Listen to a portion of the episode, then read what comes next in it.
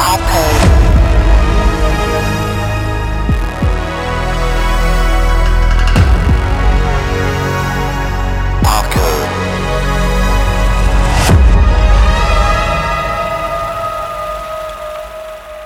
Bonjour et bienvenue dans PopCode, le podcast qui décode le numérique à travers la culture populaire. Ça va Benoît ? Oui, bonjour.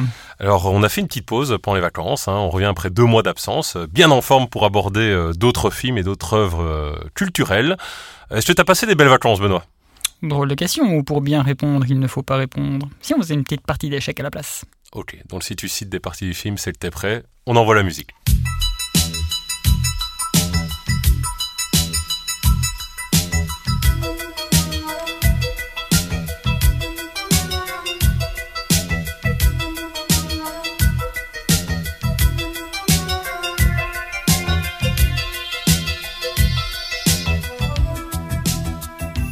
Donc là, vous avez reconnu un thème qui a quand même des consonances, on va dire, très très années 80, qui est le thème du film qu'on va aborder aujourd'hui, que vous avez sûrement vu en cliquant sur votre application de podcast, c'est le film War Games, jeu de guerre, je ne sais pas comment ça a été traduit au Québec, et le thème que vous venez d'écouter, c'est un thème composé par Arthur B. Rubinstein, qui est le compositeur du film, qui fait une musique tout à fait honorable, mais pas très marquante, on a eu un peu de mal à trouver le morceau à mettre en exergue, c'est Benoît qui a choisi celui-là. C'est pas la BO la plus inoubliable des années 80. C'est ça. Par contre, le film, il est assez inoubliable. En tout cas, il a marqué beaucoup de gens.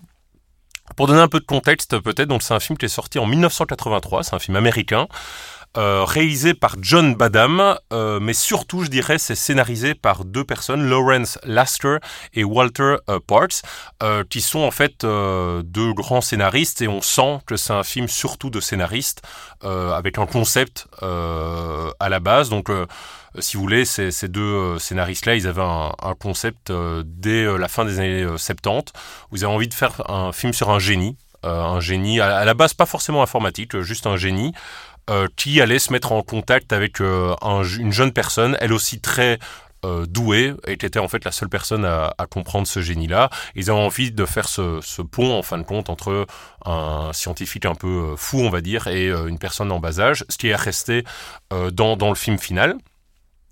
Et c'est un film qu'on qualifierait maintenant de techno-thriller, c'est en tout cas le terme qui a été consacré. Techno-thriller, c'est un terme un peu, pas forcément connu, mais c'est en gros un film dans lequel il y a une proportion non négligeable qui est laissée à une thématique assez complexe, comme la science, comme les aspects militaires, ou comme ici l'informatique, où vraiment le film ou le roman va passer énormément de temps à nous expliquer comment cet objet-là fonctionne.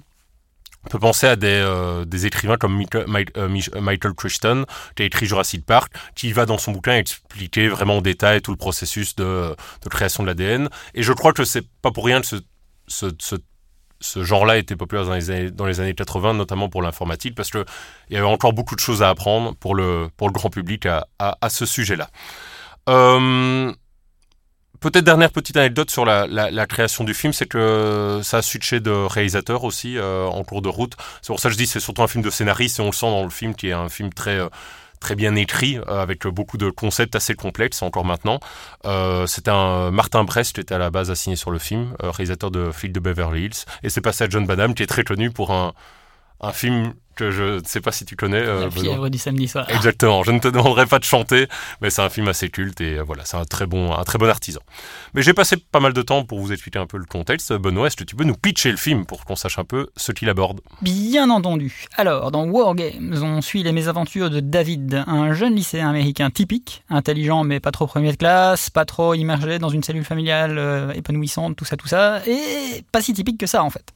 Pourquoi ? Parce que David se passionne pour une petite discipline émergente et encore peu connue du grand public, l'informatique. Oui, on est dans les années 80, début des années 80.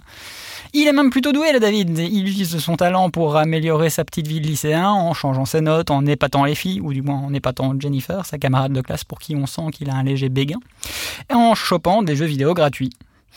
Mais le jour où, croyant pirater une firme de développement de jeux, il entre en contact avec Joshua, un supercalculateur bien mystérieux, et qui lui propose de jouer à la guerre thermonucléaire globale, il ignore qu'il vient de mettre en route un scénario apocalyptique où réalité et simulation informatique vont se télescoper et mettre en péril l'avenir de la planète elle-même. Waouh, j'ai envie de le revoir, Et c'est pour ça que je disais que c'était un film de scénariste, parce que c'est parfaitement ciselé, quoi. C'est vraiment, on part d'un point de vue, et donc pour donner un peu mon avis sur le film, que j'ai vraiment bien aimé, que j'ai découvert, je crois que c'est la première fois qu'on fait un épisode de PopCode sur un film que je n'avais jamais vu avant, donc que j'ai découvert pour la première fois, et j'adore vraiment ce point de vue adolescent qu'on a pendant tout le film, qui prend ensuite des proportions complètement folles pour aller dans un conflit international avec un risque de destruction nucléaire, et ce grand écart que le film fait entre ces deux points de vue, j'ai trouvé ça vraiment sympa, typiquement années 80, quoi, vraiment le point de vue des adolescents, mais il faut sauver le monde en background.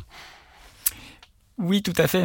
Alors, moi, j'avais gardé une information secrète jusque-là, c'est que ce film-là, je l'ai vu 15, 16, 17, 18 fois. Je l'ai vu énormément de fois. Je le connais presque par cœur, en tout cas en version française. Il faut savoir que le petit coquin m'avait encore dit hier soir, quand on préparait l'épisode, qu'il n'avait pas encore vu le film, et il m'a fait stresser pour la préparation de cet épisode aujourd'hui. Non, j'avais précisé, je ne l'ai pas revu.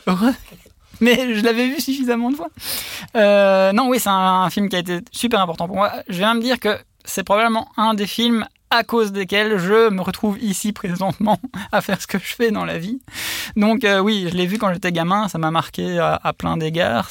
C'était pile au moment où je commençais à apprendre l'informatique. J'ai même été jusqu'à lire la novélisation du film, parce que oui, dans les années 80, on faisait l'inverse de ce qu'on fait maintenant, c'est-à-dire que plutôt que d'adapter un roman en film, on adaptait des films en romans. Donc voilà, il y avait quelques trucs comme ça qui traînaient dans la bibliothèque familiale, et j'ai lu War Games, et dans War Games, je me rappelle très nettement d'avoir vu des listings en BASIC. Donc je peux te dire que David Lightman hackait le Pentagone avec du BASIC. C'est pas le Pentagone, c'est le NORAD. Et donc voilà. Ouais, donc très très très difficile d'être objectif sur ce film. Je crois qu'il a bien vieilli. J'ai l'impression qu'il a bien vieilli. C'est en tout cas un film qui est bien écrit, ça c'est sûr. Ça fait passer énormément de concepts très difficiles à faire passer au grand public, et surtout à l'époque. Ouais, surtout oui. rien que à l'époque, en effet, très difficile de faire comprendre pas mal de choses. Mais ça l'amène pas mal du tout.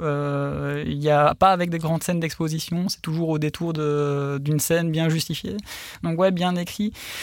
Au niveau du ton, c'est, tu l'as dit, typiquement années 80. Moi, je trouve qu'il y a des moments où c'est un petit peu trop light en fait par rapport à la thématique qui est abordée. Et je crois que justement dans la première version du script, le film était plus un techno-thriller assez noir, ce qui a totalement disparu avec la version finale. Mais ça fait un film qui est sympa parce que justement il est très abordable pour les enfants. Je suis bien placé pour le savoir. Mais en même temps, il dit encore des choses intéressantes au niveau réflexion sur la politique, la vie, le monde, vers où on va, etc. Qui sont intéressantes même quand on est adulte. C'est aussi le film qui m'a appris ce concept super important de la futilité. Parce que moi, ça m'a vraiment marqué cette fin sur l'importance d'apprendre la futilité à des machines. C'est d'ailleurs un concept qu'on devrait apprendre à pas mal d'humains aussi. Donc voilà. Donc ouais, c'était un plaisir de revoir cette petite Madeleine de Proust. Cool. Et effectivement, tu as déjà abordé pas mal de choses, mais pas mal de fils à tirer dans notre analyse aujourd'hui. Moi, peut-être juste parce que je l'ai découvert vraiment pour la première fois, donc là, en 2023.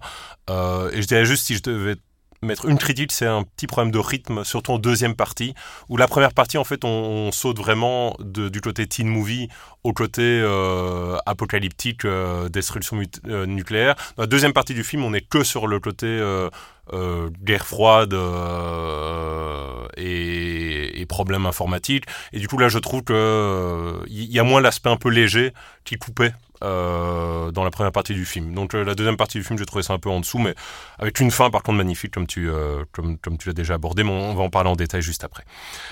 Et donc on peut switcher, je pense, directement dans l'analyse du film, parce qu'on a pas mal de choses à dire. Peut-être en premier, on va dire que c'est le premier film en quelque sorte qui représente pas mal de notions de l'informatique au cinéma, et en cela c'est ultra important, parce que c'est l'objectif de notre podcast, c'est de montrer comment cinéma et vie réelle se façonnent mutuellement. Et là, à mon avis, ne fût-ce que via la représentation du hacker, ça a dû avoir un impact assez fort. Donc le hacker, si je vous donne une définition très simple, c'est quelqu'un qui commet une effraction dans un système informatique, quelqu'un qui pénètre illégalement dans un système informatique. En fin de compte, le film...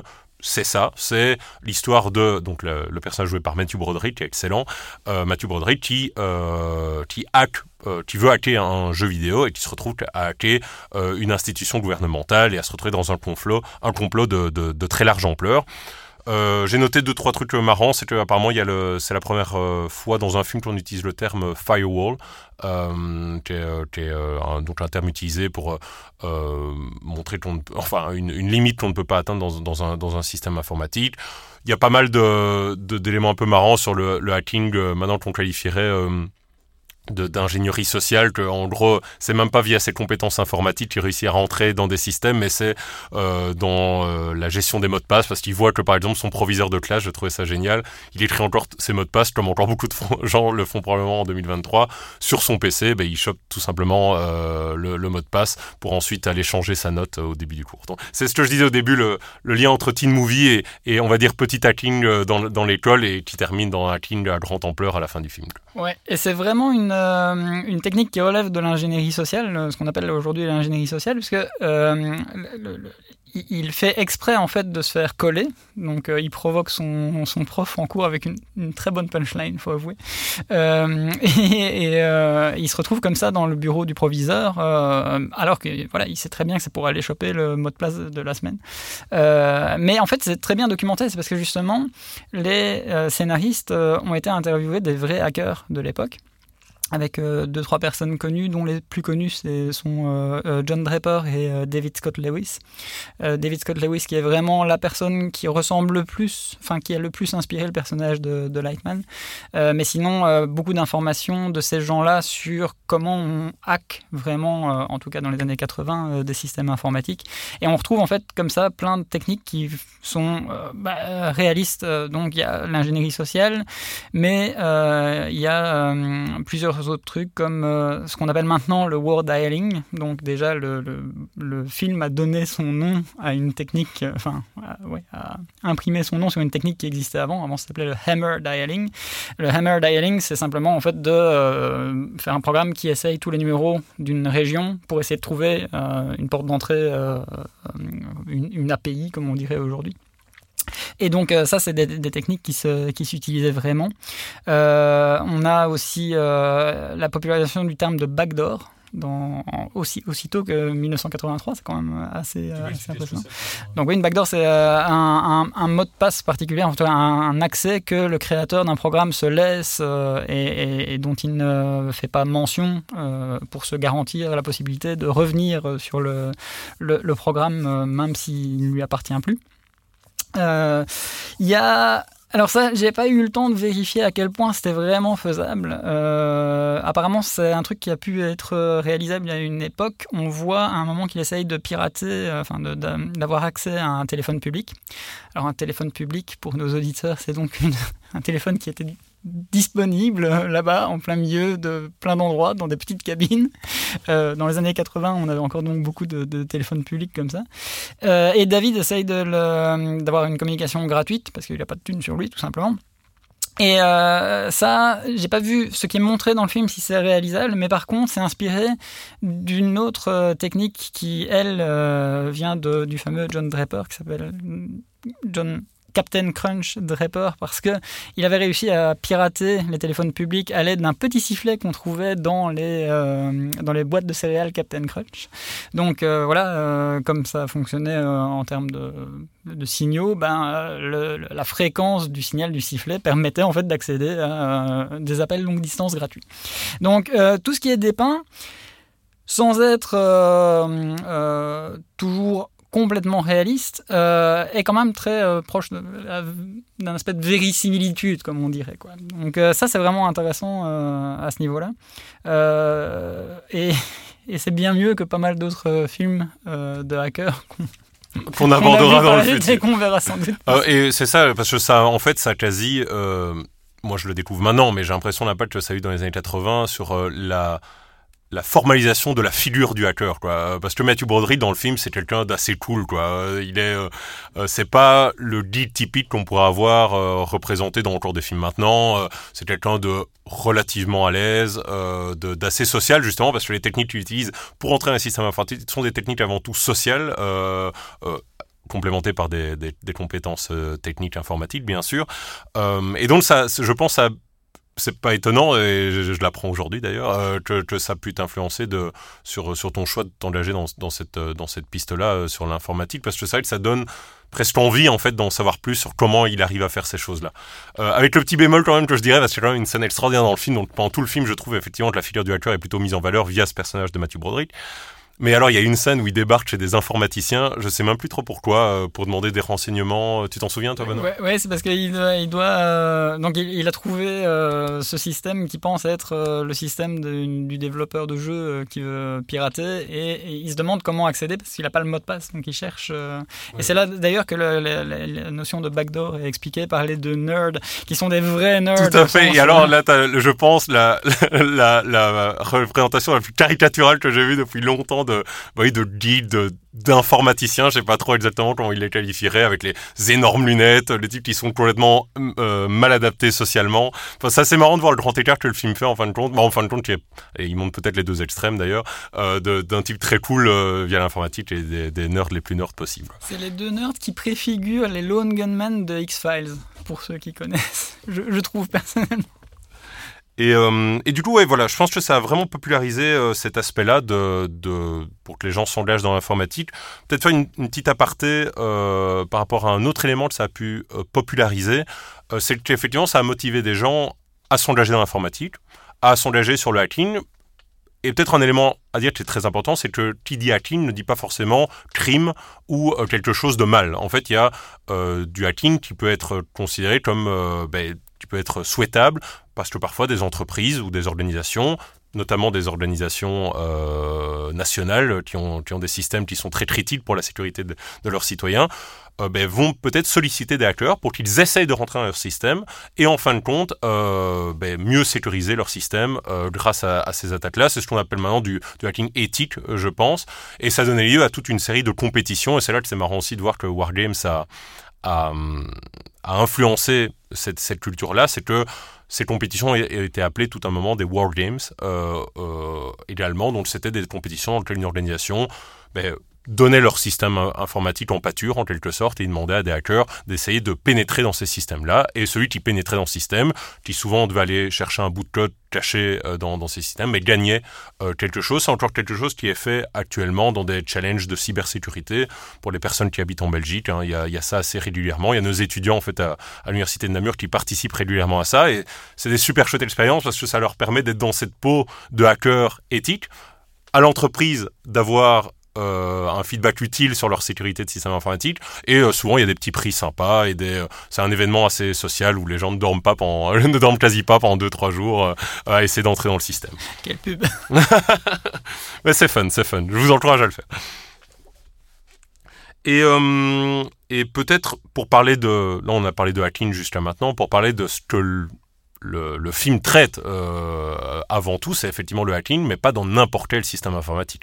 C'est dans un système informatique militaire, et pas seulement militaire, qui permet le lancement de bombes nucléaires vers la Russie et de la Russie vers les États-Unis.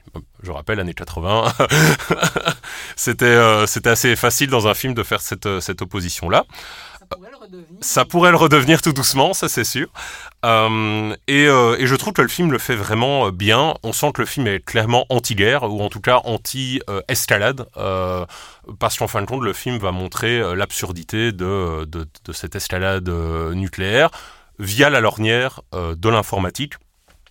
C'est peut-être le moment d'expliquer peut-être la fin pour illustrer notre propos. Donc on va spoiler bien évidemment. C'est vraiment un gros spoiler, et c'est surtout une magnifique scène. C'est à la fin du film quand l'ordinateur qui a un peu automatisé ce système de lancement de missiles des États-Unis vers la Russie est complètement hors de contrôle. Et du coup, pour le désamorcer, l'idée du personnage de Matthew Broderick, c'est de faire jouer un jeu à l'ordinateur auquel il ne peut pas gagner lui-même. Et donc, il va faire jouer un OXO. Et il va se rendre compte, l'ordinateur va se rendre compte qu'il ne peut pas gagner. Et en fait, il comprend via ce jeu-là qu'il y a des jeux où le seul bon mouvement, c'est de ne pas jouer. Et du coup, de comprendre aussi, là c'est plus pour le spectateur, que le seul bon mouvement dans la guerre nucléaire, c'est de ne pas jouer, donc de ne pas lancer. Et c'est un peu le concept de destruction mutuelle assurée, que effectivement, le seul bon mouvement à faire, c'est que personne ne lance de nucléaire, bien évidemment. Dans une scène qui est visuellement incroyable et magistrale, puisqu'on voit les écrans du centre de commande du NORAD, qui est beaucoup plus classieux que dans la réalité. En fait, ils connaissaient pas ils n'avaient jamais vu en fait ce centre de commande, donc ils ne savaient pas comment il était fait. Ils l'ont beaucoup plus pimpé que dans la réalité. Ça a coûté $1 million à l'époque pour faire ce décor. Petite digression. Mais donc oui, tous les écrans qui sont en train de montrer grosso modo des visualisations des missiles qui explosent un peu partout, qui s'en vont et qui explosent, ça fait donc des éclats de lumière dans tous les sens qui se reflètent sur la tête des gens, et on voit défiler comme ça en fait tous les scénarios possibles, avec toutes les alliances possibles. On voit alliance avec la Chine, alliance avec machin, pacte de non-agression entre eux, et on les voit tous, et ça finit systématiquement avec l'écran entièrement rempli de lumière pour dire voilà, c'est de toute façon perdu pour perdu à chaque fois, quoi. Et donc ça c'est une très belle manière d'exprimer le point de vue. Et surtout, ça montre aussi, moi j'aime bien la représentation des personnages militaires dans le film, où en gros, je crois qu'il y a une scène où il essaie de raisonner un général qui lui, enfin c'est plus les caractérise un peu comme des va-t-en-guerre, en tout cas des gens qui vont avoir tendance à vouloir appuyer sur le bouton plus rapidement qu'il ne devrait, et je crois qu'à un moment il lui dit vous êtes en train d'écouter une machine, n'agissez pas comme une machine, écoutez la machine mais agissez comme un humain, et ça, voilà, ça montre vraiment tout le concept d'avoir des humains raisonnés derrière ces possibles automatisations de lancement d'ogives nucléaires. Oui, parce que c'est l'astuce du scénario, et c'est là qu'on voit que c'est un film bien écrit, c'est que la scène d'intro, à la limite, on ne voit pas très bien où ils veulent en venir au début.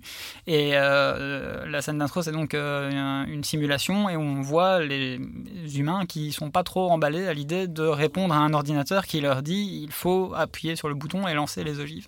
Ce à quoi le chef du projet informatique, ce qui prouve qu'il n'y a pas que les militaires qui sont bornés, puisque le docteur en informatique n'est pas non plus extrêmement ouvert d'esprit. Il ne voudrait qu'il n'y ait plus du tout d'humain dans le processus, lui, ça c'est sûr. C'est ça. Donc voilà, le responsable du projet informatique, lui, trouve que c'est un peu dommage d'avoir un gros ordinateur qui fait des gros calculs et qui est normalement optimisé, avec en fin de course des simples soldats qui disent « non, moi, tant que je n'ai pas le général qui me dit en vrai, je ne fais pas ». Et donc voilà, le début du film commence comme ça, c'est on enlève ce dernier chaînon en disant bah, des relais électroniques peuvent faire leur boulot, il n'y a pas de problème. Ce qui fait qu'à la fin du film, ils sont dans une situation, ils sont totalement à la merci de l'ordinateur. L'ordinateur qui à la base ne fait que simuler des scénarios et n'est pas censé en fait activer. Il est censé renseigner les humains pour que les humains prennent la décision. Et sur des sujets aussi sensibles, c'est évident que c'est les humains qui doivent décider en fin de compte. Donc tout ça pour dire quoi ? En tout cas, tout ça pour dire que c'est un film d'une actualité assez dingue, parce que tout ce que tu viens d'illustrer, c'est vraiment la tension entre l'efficacité d'un processus et sa légitimité en quelque sorte, parce qu'effectivement, le processus le plus efficace pour lancer une ogive nucléaire, c'est que si l'ordinateur reçoit une alerte, alors, il envoie l'ogive nucléaire, mais c'est bien évidemment pas le meilleur processus à suivre pour une décision aussi capitale que de bombarder un autre pays. Et du coup, effectivement, l'argument qu'ils font aux militaires et aux docteurs en informatique, c'est non, il faut des humains dans le processus pour faire en quelque sorte, pour être garde-fou. Et ça, c'est dingue de se dire, moi je regardais ça avec mon regard actuel, de se dire que dans les années 80, il y a déjà cette thématique-là qui était abordée dans un film, un des premiers films sur l'informatique, alors que maintenant, un des sujets les plus importants, c'est dans tous ces systèmes automatisés qu'on peut voir, par exemple l'automatisation des allocations, l'attribution à quelqu'un d'un crédit ou non. Il y a énormément de personnes, d'experts légaux, d'experts techniques qui disent « ces décisions-là sont trop capitales pour être seulement assignées à une machine, il faut toujours un humain dans la chaîne, ce qu'ils appellent « human in the loop », c'est le terme consacré, une personne dans la chaîne de décision qui dit « ok, maintenant, je valide cette suggestion faite par l'ordinateur. Et je trouve que ce film, à l'extrême, illustre ça magnifiquement. Et un autre élément sympa que ça a eu sur la vie réelle, c'est une anecdote assez connue sur le film. En gros, le scénariste, donc Lasker, c'est un ami de la famille de Ronald Reagan, figurez-vous, donc l'ancien président des États-Unis, ancien acteur, et surtout, ça il faut savoir, il basait énormément sa politique, en tout cas pour prendre le pouls du pays, il regardait énormément de films. Il regardait un peu comment les gens se représentaient certaines angoisses, vu que j'imagine ça devait être ces beaux restes d'acteurs, il restait connecté au cinéma, et il a été invité pour regarder, enfin je crois qu'il a même sollicité, invité par Lasker, pour regarder une projection de War Games. Et c'est suite à cette projection-là, pour dire à quel point le film représente bien ces thématiques-là, que ensuite il a quand même invité ses chefs de staff à la Maison-Blanche, ses conseillers en disant est-ce que nos systèmes pourraient être attaqués comme ça, au fait, par un hacker ? Ce à quoi le responsable informatique lui a dit bah, bien sûr, monsieur le président, ça pourrait tout à fait être envisageable. La réalité est bien. Tout à fait. Tout à fait. Et ça, je trouve ça excellent. Et là, en termes de la fiction qui influence la réalité, je pense qu'on ne peut pas être plus proche. Et ça, j'ai lu, je ne savais pas, mais ça a apparemment mené à, on va dire 1 an et demi après la sortie du film, à une vraie directive présidentielle sur la sécurité informatique au sein des agences gouvernementales. Je trouve vraiment dingue qu'un film ait pu avoir cet impact-là. Et d'ailleurs, cette bill est le début aussi d'une autre thématique qu'on a déjà abordée avec Snowden, c'est la tension entre vie privée et sécurité. Puisque dans une première version de ce texte de loi, l'idée était véritablement que l'État avait le droit de sécuriser, entre guillemets, n'importe quelle donnée de personnel, d'individus, de firmes privées, etc. Donc c'est aussi le début de cette guerre entre vie privée et sécurité. C'est aussi indirectement ce film qui est à la base du fait que maintenant le hacking est illégal et peut être puni par la loi, parce qu'à l'époque, en fait, il y avait un flou juridique complet sur ça, puisque c'était une activité émergente, en fait, donc personne n'avait jamais vraiment pensé. Donc il y avait moyen de se retourner contre les gens qui avaient fait des choses en fonction de s'ils avaient commis un crime ou un délit en utilisant le hacking, mais pas le hacking en lui-même. Et donc c'est seulement en 1990, je pense, que le hacking devient illégal en lui-même aux États-Unis. Et c'est par un effet de domino qui a commencé avec Ronald Reagan regardant le film. C'est incroyable, je trouve. C'est vraiment une anecdote incroyable. C'est peut-être l'anecdote la plus pop-code qu'on peut avoir dans la vie réelle. Je sais pas, Benoît, si tu as quelque chose à ajouter par rapport au film dans tes nombreuses notes que tu as préparées depuis les 16 fois où tu regardes le film. Si tu as autre chose que tu voulais mentionner. Tellement de choses. Alors, je veux mentionner quoi ? Je veux mentionner des détails pas très importants, mais quand même. Les fun facts de Benoît. Ouais. Alors un fun fact. Par exemple, est-ce que tu connais l'étrange point commun qu'il y a entre War Games et le cercle Ringu ? Non. Et non, je m'en doute. Eh bien, c'est que pour générer la voix, la synthèse vocale de Joshua, en fait, on a utilisé la même technique qui a été utilisée pour simuler la marche super malaisante de Sadako dans Ringu. C'est-à-dire que ça a été lu à l'envers et remis à l'endroit pour casser en fait les intonations naturelles. Donc voilà. Ouais, et d'où la voix informatisée, qui est plutôt bien faite. Matthew Broderick a manifestement bien intégré ses leçons de hacking, puisque 3 ans plus tard, dans Ferris Bueller's Day Off, eh bien, il hack lui aussi, non pas pour changer ses notes, mais pour changer son nombre de jours d'absence, pour les faire passer de 9 à 2. Oui, j'ai revu la scène pour les besoins. Ouais, voilà. Et quoi d'autre ça devait être John Lennon qui jouait un des scientifiques oui, les plus connus dans le film. Ça devait être John Lennon, mais malheureusement, il était assassiné quelque temps avant que le tournage, enfin même avant que le film puisse être mis en production. Ça aurait donné une autre couleur au film, je trouve. Ouais. Mais ça pouvait être intéressant en mode scientifique fou. Il aurait peut-être bien fait ça. À vrai dire, pour moi, un des trucs les moins bons du film, c'est justement la prestation de John Wood, qui est par ailleurs un bon acteur, mais sa prestation ici là, est trop caricaturale, et surtout dans... Y a le pire moment, c'est juste avant la scène finale, qui elle est bien, C'est le moment où tous les gens qui sont censés être des génies se regardent et disent « Ouais, fais ça, vas-y », avec un petit sourire entendu. C'est très raté. C'est franchement très raté.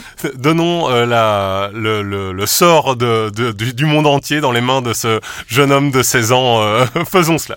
Oui, c'est ça. Là, faut avouer que la suspension d'incrédulité en prend quand même pour son grade. Mais voilà. Mais c'est bon, un film des années 80. Effectivement, un peu bigger than life.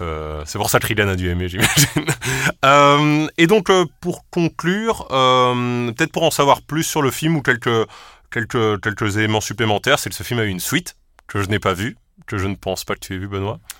La vraie suite, non, mais la suite spirituelle, oui. Ah, alors la vraie suite, je parle de War Games The Dead Code, qui est en gros le même film sans le budget ni le savoir-faire, qui apparemment, je ne l'ai pas vu, hein, donc je ne vais pas être trop dur, mais dont je pense que tout le monde est unanime que c'est une pâle copie qui ne vaut pas grand-chose. Et donc la suite spirituelle, Benoît. Direct ou DVD.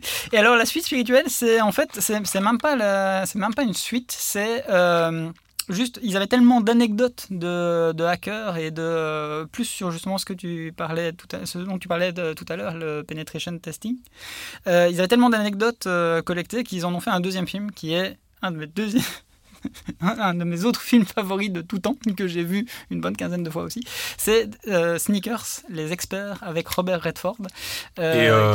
Scénarisé par le même scénariste au War Games, effectivement. Qu'on abordera ici. Je vous l'annonce, chers auditeurs. On le tease. Regardez-le déjà. On pourra le préparer. Et j'ai une autre suite spirituelle. Mais apparemment, c'est une série interactive qui a été réalisée par Sam Barlow. Sam Barlow, c'est un réalisateur de jeux vidéo, mais souvent des jeux vidéo assez interactifs où on peut passer des bouts de films l'un à l'autre. Et il a fait, mais c'est un jeu auquel je n'ai pas joué, mais un jeu War Games apparemment, où on peut empêcher cette chaîne de réaction nucléaire via des interactions avec une personne.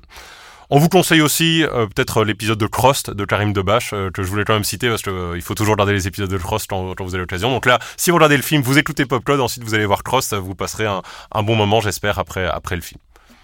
Voilà Benoît, est-ce qu'on a fait honneur à le film qui t'a mis dans cette chaise aujourd'hui ? Ah mais oui, tout à fait.